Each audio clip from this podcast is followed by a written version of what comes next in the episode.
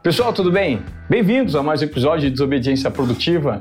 E hoje, como sempre eu repito, mas hoje é especial, tá? Porque a história de superação dessa figura que eu trouxe para conversar com vocês hoje é de arrepiar, é de, inclusive, tirar lágrimas dos olhos de muitas pessoas, porque de fato ele gera um impacto pela superação, pela entrega e pelo nível de impacto que a empresa que ele lidera gera no mercado. Hoje nós vamos conversar com o homem que está à frente da empresa que é líder de mercado no segmento de transportes no Brasil. Quando eu falo sobre o segmento de transporte, 80% do transporte, da logística de produtos e mercadorias relacionadas de um lado para o outro aqui no Brasil são relacionadas pelo transporte rodoviário, são feitas pelo transporte rodoviário. 80%. E é nesse segmento que eles são líder de mercado. Eu tenho um, um privilégio de receber hoje aqui Marcelo Facchini, que detalhe, ele tem ainda no histórico de vida, além de uma vida empreendedora de extrema superação, em 2009, o Marcelo Facchini sofreu um acidente e perdeu os movimentos das pernas. Hoje anda de cadeiras de rodas, é um palestrante, é um player que inspira, não só pelo ponto de vista pessoal, mas também pelo ponto de vista profissional.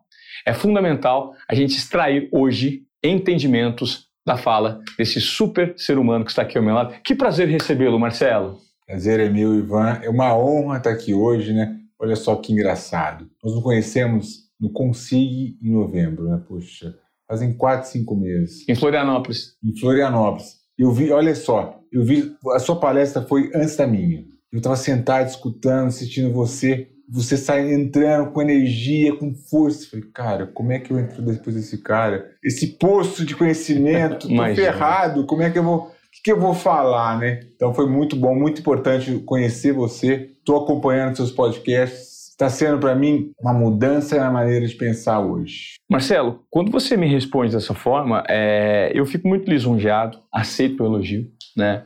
E, e, te digo que a admiração é mútua. Você é dono de um histórico de vida de extrema superação. Né? E a gente conversava nos bastidores sobre como você hoje se transformou num buscador, principalmente do ponto de vista pessoal superação, entrega.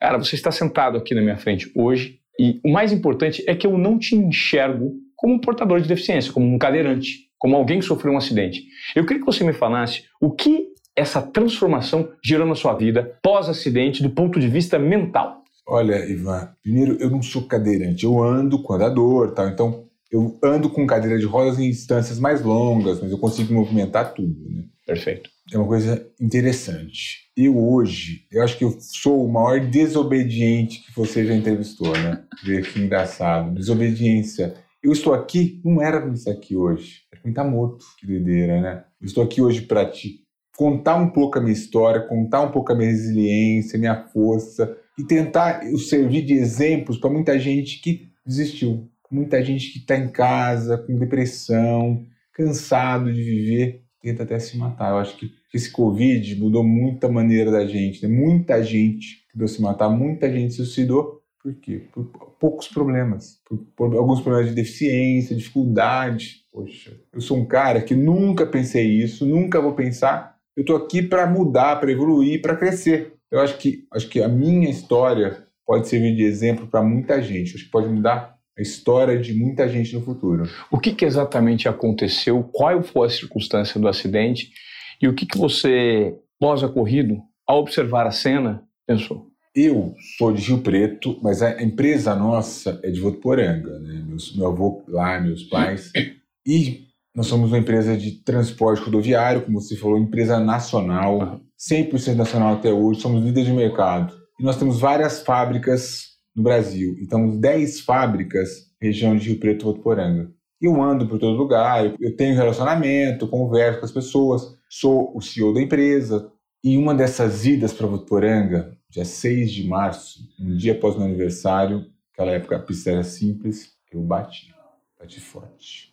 Bati de frente com outro carro na rodovia. Imagina, se a gente pensar, eu 100 por hora, 110, outro carro 100, 110, 200 por hora. Crash, pancada. O rapaz, ele entrou na minha pista. Estava certo, correto, e ele entrou ao meu lado. Não tem nem marca de brecagem, nada de freagem.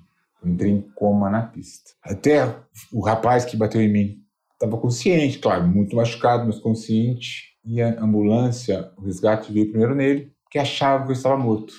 Aí um rapaz relou em mim e falou: não, ele está vivo, ele está vivo. Olha, aí me levaram de ambulância para Tanabi, uma cidade perto, da Casa, nada. Falei, Marcelo, aqui não dá, vamos levar ele para o HB de Rio Preto. Me entubaram na pista, na ambulância. E, putz, imagina, eu ia ter parada, não tive nada disso. Cheguei em Rio Preto com fraturas múltiplas.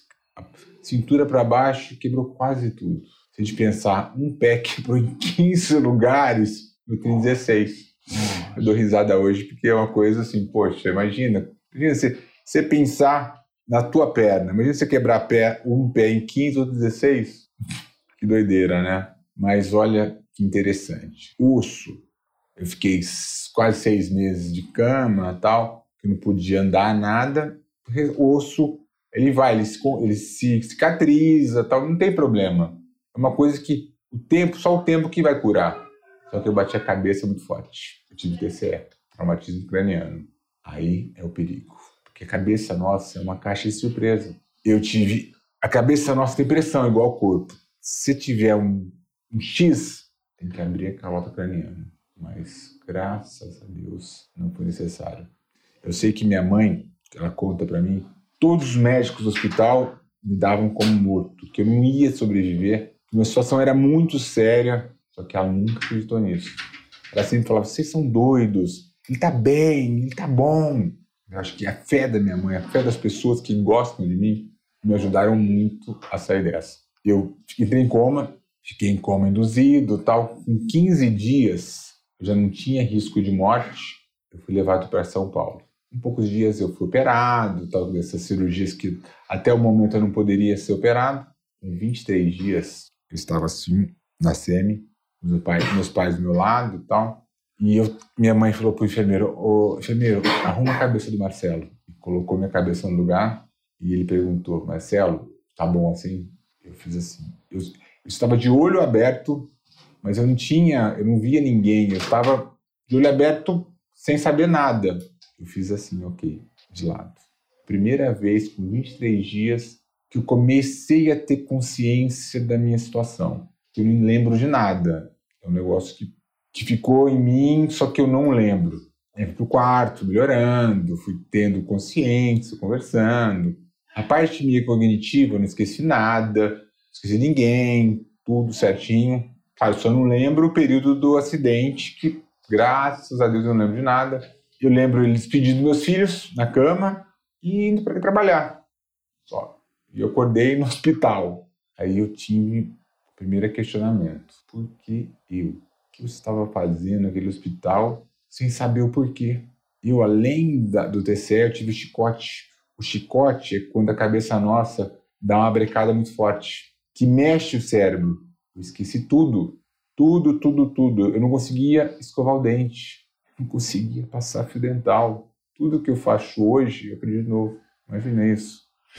Eu, com 35 anos, recém-pai, atleta, empresário, gostava de viajar, esporte, estava numa cama de hospital sem mexer nada. Me davam comida de colher, escovavam o dente. Poxa, eu virei criança. Minha cabeça entendia tudo isso. Não, não entendia. Eu estava consciente. Comecei a chorar. Falei, cara, o que eu estava fazendo ali? E eu comecei, eu fazendo fisioterapia e tal. Minha mãe, acho que eu fiquei 60 dias internado no hospital. Ela ficou 60 dias comigo.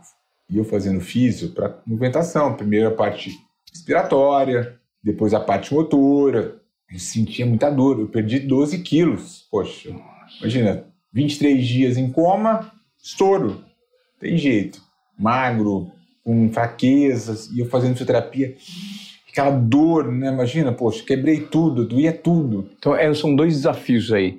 É a parte física, que você tem a limitação, a restrição, a dor, a cicatrização, todas as sequelas de um acidente tão forte e brutal como o seu e também a parte mental e emocional, que é ter a força psicológica para se recuperar. Olha, eu acho que naquele momento a parte mental era mais difícil. Porque eu, eu via meus filhos, imagina, por Skype. Como? E eles não podiam ir para São Paulo, porque eles nasceram prematuro, é uma outra história que eu vou contar daqui a pouco para vocês. que eles estavam. Ele, o, Luca nasceu de 1,3 kg e a Rafa com ele meio. Poxa, ele estava em casa, mas como que eles iam para o hospital em São Paulo? Eu morava em Rio Preto. Não tinha condição nenhuma. E eu via eles, me davam. Eu não sabia se eu chorava, se eu sorria, se eu estava feliz ou se eu estava triste por eles estarem longe de mim. Então, a minha cabeça entrou em parafuso. Aí, olha só, essa história é interessante. Eu sentia muita dor, muita fraqueza, eu queria desistir. Minha mãe é síria, turcona forte, firme, é um, é, uma, é um terror, né? Família, ama todo mundo, boa índole, é incrível, minha mãe. Minha dona Sônia aí, ó. Se não fosse você, eu não estava aqui hoje, mãe. Obrigado por tudo. Aí, eu tava sofrendo, com dor tal, querendo desistir. Ela falou, Marcelo, não, você não vai desistir. Você não vai desistir nunca, Marcelo. Você é forte. Força, fortaleza. Cara, ela colocou um mantra para mim que eu uso até hoje. Força, fortaleza. Você é forte, cara. Por que você vai desistir? Pô, você é a vida inteira, você foi um guerreiro, você nunca desistiu de nada tal. Poxa, não tá na hora de desistir, não. Até eu uso isso bastante para falar nas minhas palestras, na minha vida pessoal. Pô, se você tem um amigo que tá aí sofrendo, mal, cara, ajuda ele. Você não pode ajudar ele? Pega ele na mão, vai lá tomar um café, bate um papo, dá uma chacoalhada nesse cara, meu. Poxa, por que você está reclamando? Por que você está aqui? O que você fez diferente hoje? As Poxa. palavras têm poder, né, Marcelo? Claro. Pô, se eu acordar e fazer sempre a mesma coisa, acontecer sempre o mesmo resultado. Tem essa. A gente tem que pensar diferente. Sair fora, tem um negócio que você colocou, tem subjetivo, tem que sair fora da caixinha. Eu acho que se a gente fizer sempre igual, porra. E o que, que foi, de depois desse primeiro período, esse impacto inicial, como foi retornar para uma vida completamente diferente do que você havia vivido até então? Do ponto de vista de, pô, aprender a aprender outras coisas novamente. Olha, eu voltei. Ah, essa história. Eh, primeiro eu preciso contar uma importante. Né? Meus filhos foram para o hospital com 57 dias. Fui para Natália, Natália, que é minha ex-mulher. Natália, meu, eu preciso deles. Traz eles para São Paulo que eu, eu, não dou conta mais. Eu não dou conta. E eu sempre tentava conversar com o médico, meu neuro, que eu estava bem para voltar, que eu podia voltar, mas eu ainda estava muito instável. Eu, tava, eu tinha altos e baixos na minha a parte de nervosismo. Aí, eles chegaram no hospital uma quinta-feira.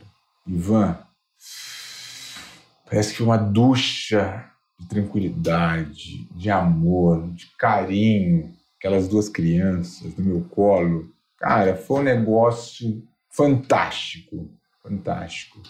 E eles me deram uma paz. Aí, sexta-feira de manhã, eu fui falar com o médico. Eu falar com o médico, eu preciso ter alta. Aí conversando com o doutor Marcos, doutor, sexta-feira, tal, tem algum médico? Senhor vem trabalhar esse fim de semana? Não. Tem algum médico residente, é, titular que vem? Não, mas é só residente. Doutor, cara, deixa eu ter alta.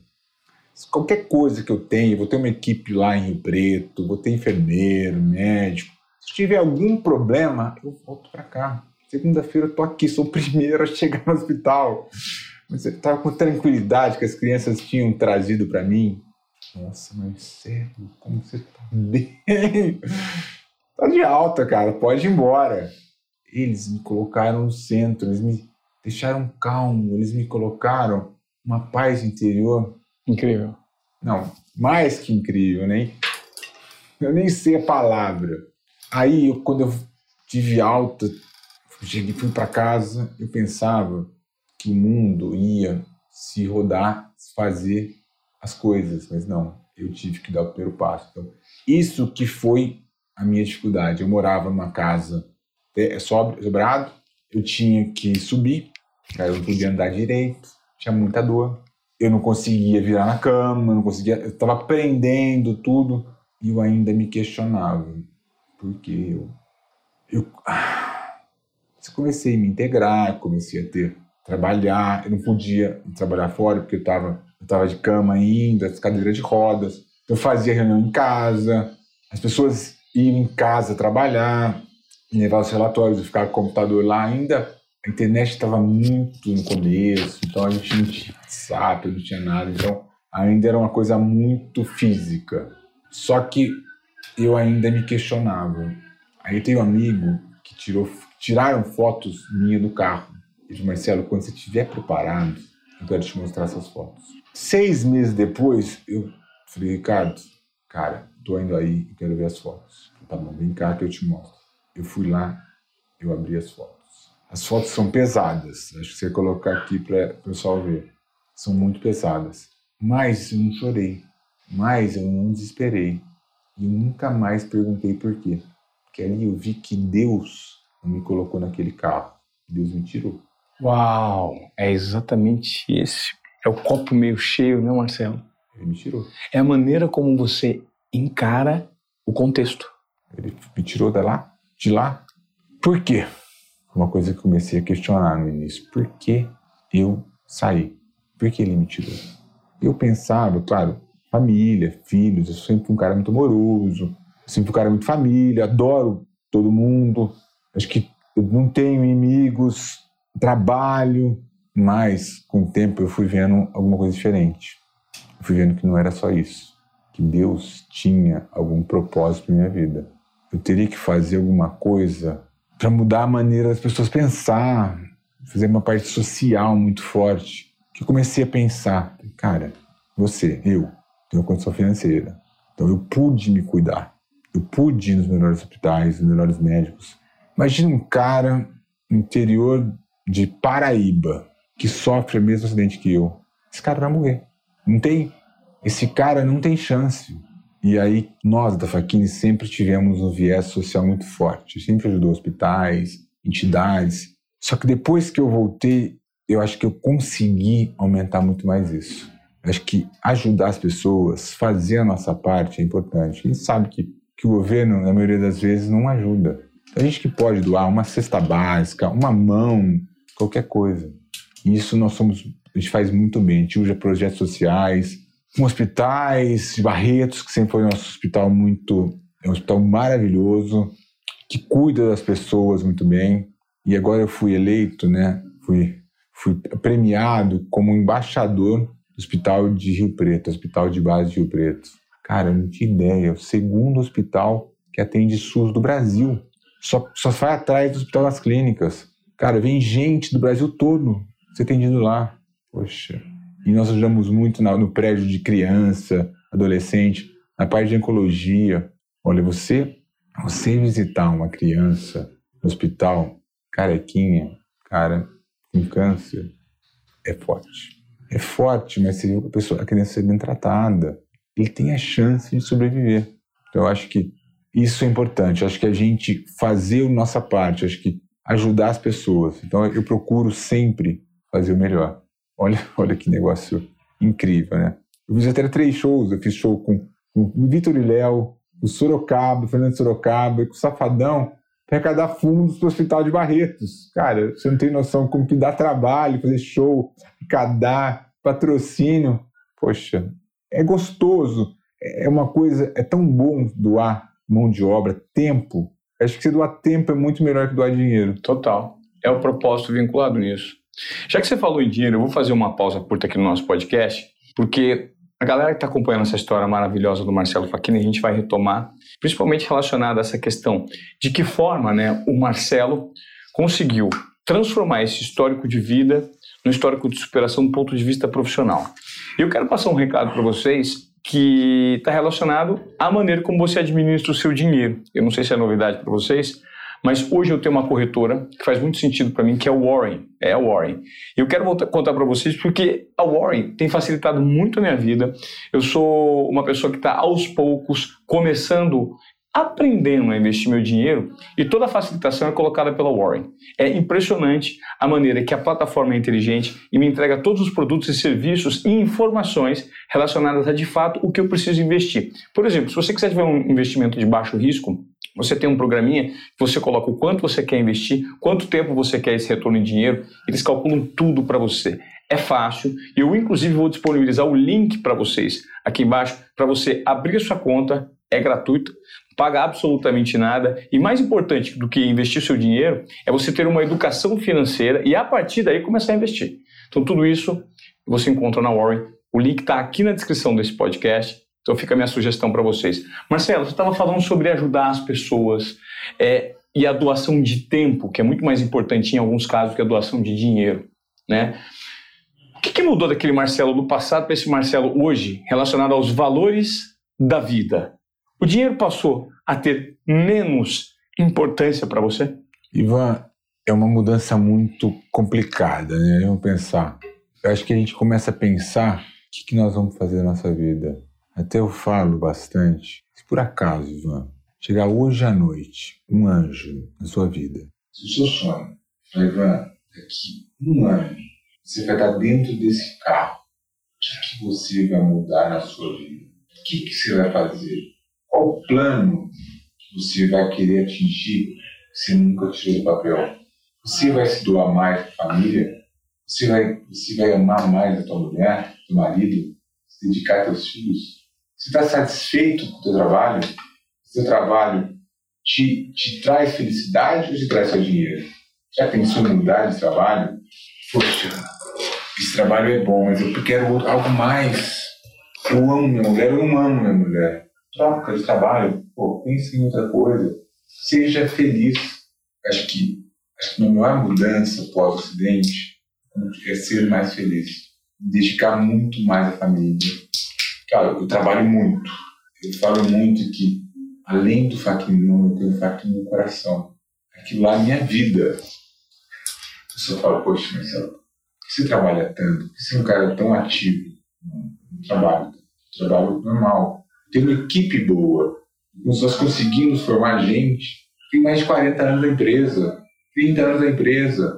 Poxa, o que acontece? Eu procuro dar responsabilidade para quem merece eu consigo fazer isso, a gente consegue administrar a empresa, a empresa é, é familiar. Eu não tenho ninguém, não tenho executivo na Quantos colaboradores você tem, Marcelo? 6.500 funcionários, pessoa equipe. Não tenho nenhum executivo, um bambambam bam, bam na empresa. Não, somos nós que administramos. Nossa equipe, todos os gerentes são formados na empresa. Então eu procuro, após o acidente, valorizar as pessoas mais importantes. A gente tem muitos amigos, não, a gente não tem muitos amigos, a gente tem poucos. Tem muitos colegas, conhecidos. Acho que a gente que valoriza muito pessoas que não são importantes pra gente. Então eu, quero ficar mais em casa, curto a família, quero sair com os amigos. Curte os irmãos e o pai, que eu vi uma foto muito bonita sua com o seu, com o seu grupo. Cara, nossa família, até, até é importante isso. O Sírio é uma família muito unida. Janta, almoça juntos, todos, todo domingo na chácara tal os primos, os filhos. A gente vai, toda viagem que a gente faz, é nós, é nós, somos em 16 hoje. Os, os, pais, os filhos, os sobrinhos e os netos. Viaja todo ano junto, imagina. 16 pessoas juntas. É uma delícia. E a gente procura alugar casa. Porque a gente vive junto na casa, almoça na casa, janta na casa. Cara, muitas vezes nem, nem sai de casa. É tão gostoso isso, a convivência de família. Acho que isso mudou na minha vida bastante a parte família, a parte social e a parte empresa. Também procurar passar para as pessoas o que eu falei aqui. Acho que são pontos que a gente tem que pensar. Acho que esse ponto que eu coloquei em relação ao que você vai fazer na sua vida, eu acho que é importante todo mundo pensar. Até em relação ao trabalho. Né? Você tem muita gente hoje trabalha por quê? Para ganhar dinheiro. Se o cara for trabalhar para ganhar dinheiro, ele nunca vai ser um cara excepcional. Ele nunca vai se dedicar tanto. E, cara, eu vejo por mim. Eu vejo algumas pessoas. Você acha que a gente não tem algumas pessoas assim? A gente tem. Converso, dou chance, uma, duas. Cara, mas tem uma hora que não dá. O cara nunca vai entregar. Se você hoje pudesse voltar atrás no tempo e executar alguma tarefa que hoje você está impossibilitado de executar, o que você faria? Gostava de correr eu gostava de, de andar de bicicleta, eu fiz maratonas, eu fiz prova de aventuras. Então eu era um cara muito esportista. Foi um dos pontos que me deixaram vivo. Acho que minha parte cardiovascular, força, tal, me ajudou. Os pontos que me ajudaram. Há um outro ponto que era bom você colocar em relação. Eu fui em vários, eu fiz vários do mundo inteiro em relação à minha dificuldade e tal. Eu fui num cientista na na, nos Estados Unidos, Nova York, New Jersey. Ele viu minha ressonância, Marcelo. Thanks God.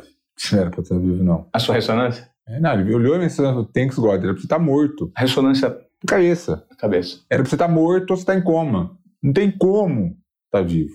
Tem como tá vivo. E o Marcos, que estava, que é o meu médico aqui, falou, Marcelo, usa a tua ressonância para dar aula na escola.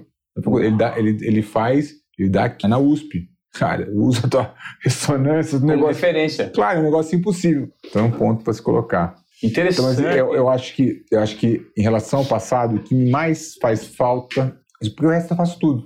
Tem uma vida de trabalho normal, tenho uma vida normal, viajo, tal, puta, fui pra China, fui não sei o quê. Cara, eu viajo sempre, uhum. né? Eu vou agora para fui convidado para ir para a Bélgica num evento, num evento, mas eu tenho que ter alguém. Eu não consigo ir sozinho. Tá. Então, Sim. Eu acho que eu acho que a parte de esporte é a parte de independência. Acho que um pouco eu preciso, sei lá. Você estava me falando, Marcelo, aqui que você sempre busca uma melhor versão de si próprio. E às vezes você se incomoda, né? com o seu nível de evolução.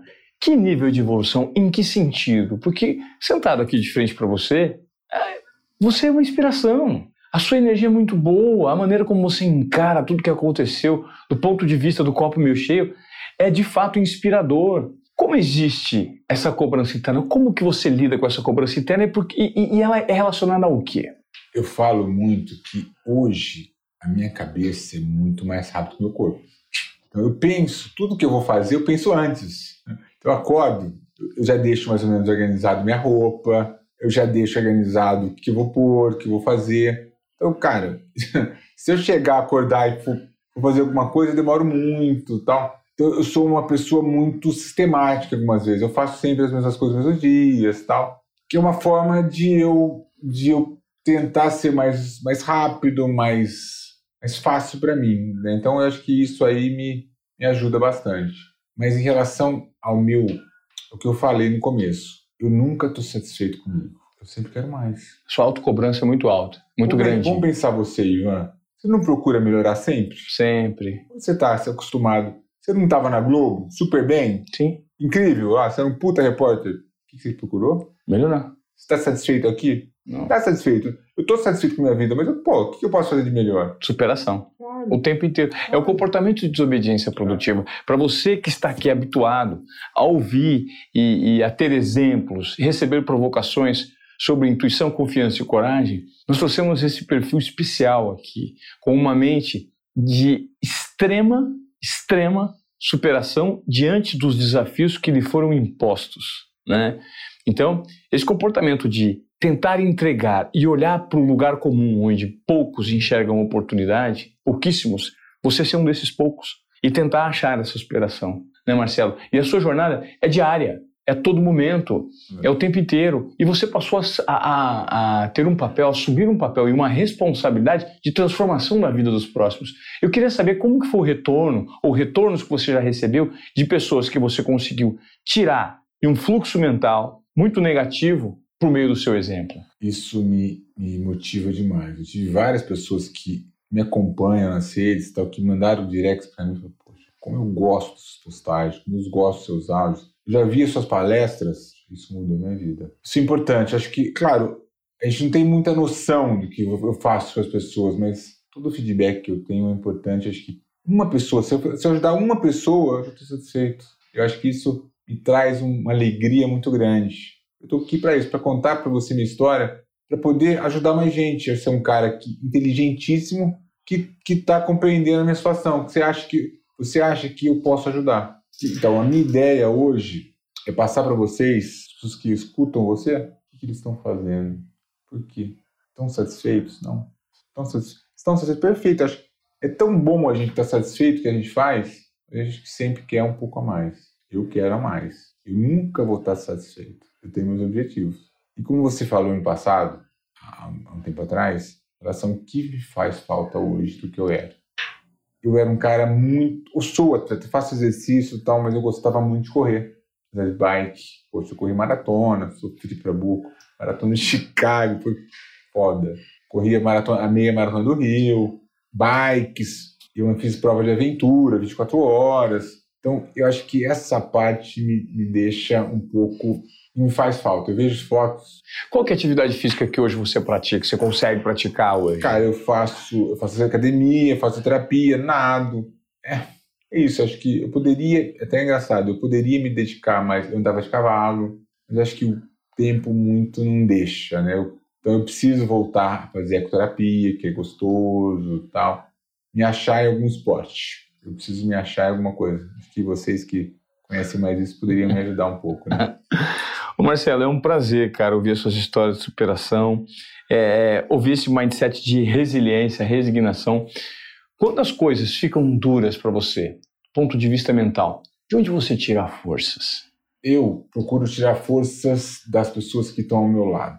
Eu tenho uma pessoa hoje que me ajuda muito, Josi, que está do meu lado, está comigo, uma companheira, que me dá força para tudo. Vamos viajamos juntos. E ela fala assim, Marcelo, eu não vejo a tua dificuldade. Para mim, você é uma pessoa normal, como todo mundo. E eu sou normal, claro.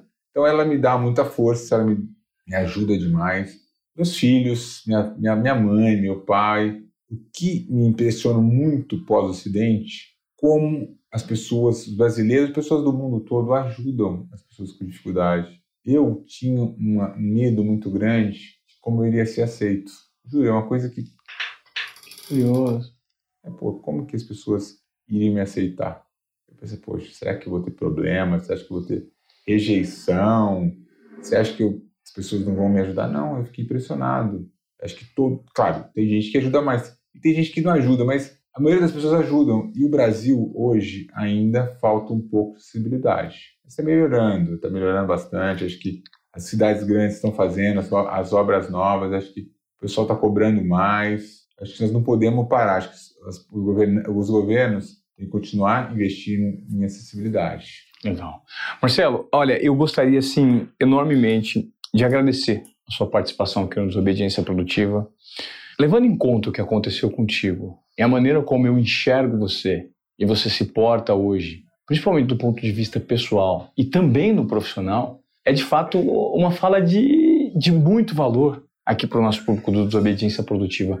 Por quê? Porque muitas pessoas que têm a faca e o queijo da mão não se conectam com o momento presente e só valorizam o que não tem. Estão sempre de olho o que está faltando. E a sua história me gerou uma extrema provocação sobre valorizar tudo aquilo que a gente já conquistou, está debaixo do nosso nariz e a gente não afere valor a isso como alocação de tempo, alocação de atenção, conexão genuína com o que de fato faz a diferença na nossa vida. Né? Então, essa fica a provocação para você, desobediente produtivo. Né? Essa história do Marcelo, ela acaba sendo, de certa forma, um tapa na cara para todos nós que temos muitos valores do dia de hoje e sequer damos a devida atenção.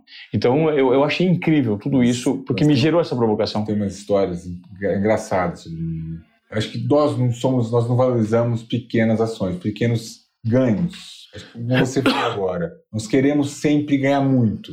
A gente esquece dos pequenos ganhos. E eu, minha vida é, um, é vários pequenos ganhos. E eu me lembro quando eu estava na cama, deitado e vendo TV. Naquela época não tinha Netflix e tal, só tinha canal aberto, não tinha nada de filme legal. Putz. Eu deitado, de barriga para cima, eu não conseguia virar na cama, tal. Foi logo depois que eu sofri o acidente. Eu falei, cara, como é que eu queria, eu desliguei a TV, queria dormir, falei, putz, quero virar na cama, então.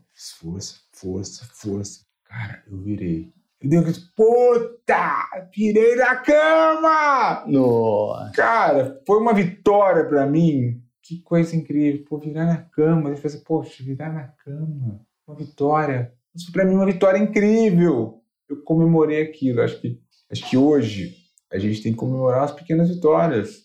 Todas as pequenas vitórias, ou todo passo que você dá, todo degrau que você sobe, cara, por que você não comemora? Por que você não é, você se comemora, se aplaude? Pô, acho que a gente, tá, a gente é muito. precisa de muito aplauso de terceiros. Não, a gente precisa de aplauso nosso. A gente tem que se comemorar internamente. Pô, eu ganhei, eu fui bem, eu me dediquei e deu resultado. Acho que a gente, o brasileiro principalmente, é um povo que precisa muito de amigos, de gente para comemorar, gente para aplaudir. Acho que as pessoas, muitas vezes, elas ficam mal pessoalmente, internamente, que não tem um terceiro, não tem nada. Cara, por que você não faz isso? Porque você não, você não se premia, você não gosta do que você faz. Poxa, eu tô aqui hoje, à noite tem uma reunião de, jantar, amanhã cedo eu vou trabalhar em Guarulhos. Tem uma, um negócio em Guarulhos, eu vou lá trabalhar. E na hora do almoço eu volto para o Preto. Três compromissos. compromissos hoje. essa semana, esses dois dias. Cara, isso, isso é uma vitória para mim. E você comemora a presença em cada um deles. Claro, poxa, estou aqui feliz com você. Feliz pelo meu teu convite. Espero contribuir, espero voltar aqui ou ter outras claro. oportunidades. Claro, eu quero a sua presença aqui, eu quero, inclusive, depois desse podcast, a gente tentar e sentar e formatar alguma coisa junto para a gente conseguir impactar mais pessoas por meio desse perfil tão inspirador que é o seu. Eu gostaria, de fato, de agradecer muito o seu tempo, o compartilhamento verdadeiro, genuíno de todas essas histórias de cunho pessoal e que você, que nos acompanhou até aqui, se aproprie disso, comemore, como mesmo disse o Marcelo, as suas micro vitórias. Nós temos uma facilidade muito grande para trazer à memória situações negativas. E as situações positivas, elas são passageiras. Foque nas situações positivas porque existe muito valor debaixo do seu nariz, talvez você não tenha percebido, né, Marcelo? Perfeito, você falou tudo. Foque na parte produtiva, que dê resultado, esqueça o ruim. A gente sempre coloca o ruim em primeiro lugar. Se pensar só no ruim, vai vir ruim sempre, não é verdade? Total. É tão bom pensar em coisas boas, pensar para frente, poxa, positivamente. Acho que, como falou, positivo traz positivo. O pensamento bom traz resultado bom. Poxa, é tão bom viver bem, é tão alegre, poxa, chegar em casa, estar na cama feliz, poxa, com teus filhos, com a mulher, poxa, com a Josi, eu com a Josi, delícia, tal. é isso, cara, que aula. Ó, valorize as pequenas vitórias. Pô, Marcelo, eu não sei nem como te agradecer, cara. Obrigado. Eu acho que esse podcast, você que nos acompanha até aqui, ele tem o poder, um dos, um dos podcasts que eu gravei que tem o maior poder de transformação né? Porque a gente trouxe aqui uma história verídica de extremo impacto para todos vocês. Então eu te peço, encarecidamente, assim, isso significa o um mundo para nós aqui do Desobediência Produtiva. Compartilhe esse conteúdo com pessoas que precisam ouvir essa mensagem que hoje foi passada pelo Marcelo Facchini. Isso vai fazer muita diferença. E vou te pedir encarecidamente que você já deixe seu Instagram aqui para o pessoal, para acompanhar suas histórias, sua narrativa. O meu Instagram é Mafakini, M-A Facchini, F-A-C-C-H-N-I. Tá certo, tá na descrição aqui no link. Acho que é importante que eu conto muito em detalhes o que eu passo, como é que está, as minhas facilidades, não vou falar nem dificuldades, né? Como eu consigo vencer meus obstáculos. Acho que tem tantos obstáculos que a gente passa, acho que na próxima vez quero falar o que eu passei. Eu acho que a gente está acostumado só a ver coisas boas. Cara, eu tomei tanto tombo pós-acidente, cara. Tombo pessoal, não em relação ao trabalho só, em relação à minha parte pessoal. A gente sabe que o Brasil é altos e baixos. Tantas empresas no segmento nosso quebraram, que e nós não. Acho que depois, na próxima vez, eu quero vir aqui para contar da Faquene, contar dos meus tombos que eu passei, que eu não aceitei. Eu acho que é tantas coisas que eu passei pós-acidente que me motivam muito, me tragam, me trazem uma coisa que é importante para mim, que Deus existe. E Deus faz parte da nossa vida e nós temos que acreditar em Deus. Acho que Deus é o meu bem maior. Acho que Ele, como se diz, como eu te contei, todos os médicos falam que era para estar morto. Todos. Até um, é um milagre, né? Até um gringo que eu fui lá, um cientista gringo, falou, thanks God, quando ele viu a minha ressonância da cabeça. Cara, era para você estar morto ou era para você estar vegetando. Igual, vamos pensar, igual pós-Covid, muita gente passou mal, muita gente ficou internada, muita gente ficou em coma, voltou debilitado, voltou com sequelas. Você está aqui vivo, compartilhando ideias, inspirando pessoas, gerando impacto, transformação na sociedade. É isso aí. E empresas, esse Covid, cara, que empresa quebrou? Quantas empresas quebraram? Poxa, acho que quando a gente estava lá na fundo, do fundo do poço, poxa, igual nós, tinha muito problema com esse Covid. Com três, quatro meses sem vender nada, parados. Pô, com 6.500 famílias para alimentar. Pô, fácil, não é fácil não. Olha, você sabe que o, você é um dos poucos personagens aqui que rende o segundo episódio. Então eu vou te trazer numa próxima vez para você falar dessa superação do ponto de vista do empresário a gente vai ter pelo menos mais uma hora de bate-papo. Combinado? Você topa? Fechado, é só você marcar. Eu sei que nossa agenda foi meio complicada e tal. Não, mas não tem problema. uns dois, três vezes que a gente tentou se falar, mas só me chamar que eu venho. Vai, porque daí a gente vai ter uma aula de empreendedorismo e de, e de resiliência vinculada ao seu mindset empreendedor. Pode ser? Fechado. Acho que eu posso contribuir de uma outra maneira. Acho que a minha parte de resiliência interna eu coloquei aqui, mas acho que dá para a gente contribuir também no que é nós, Faquini, o que sou eu, empresário, que a gente pode fazer a diferença para muita gente. Tanto que nós somos líderes no mercado brasileiro. Tem, tem empresas muito mais antigas, muito mais importantes no cenário brasileiro que perderam a liderança para a gente. E até eu falo, nós vamos crescer mais ainda. Vamos comer todo mundo. Essa é a fome de Marcelo Faquini, meu amigo. Mais uma vez, gratidão pela sua presença aqui no Obediência Produtiva. E você que ouviu até aqui, não esquece, compartilhe esse conteúdo. Intuição, confiança e coragem. Uma demonstração viva e assertiva do que é colocar esse conceito em prática. Obrigado e até a próxima. Valeu, Marcelão. Valeu, cara.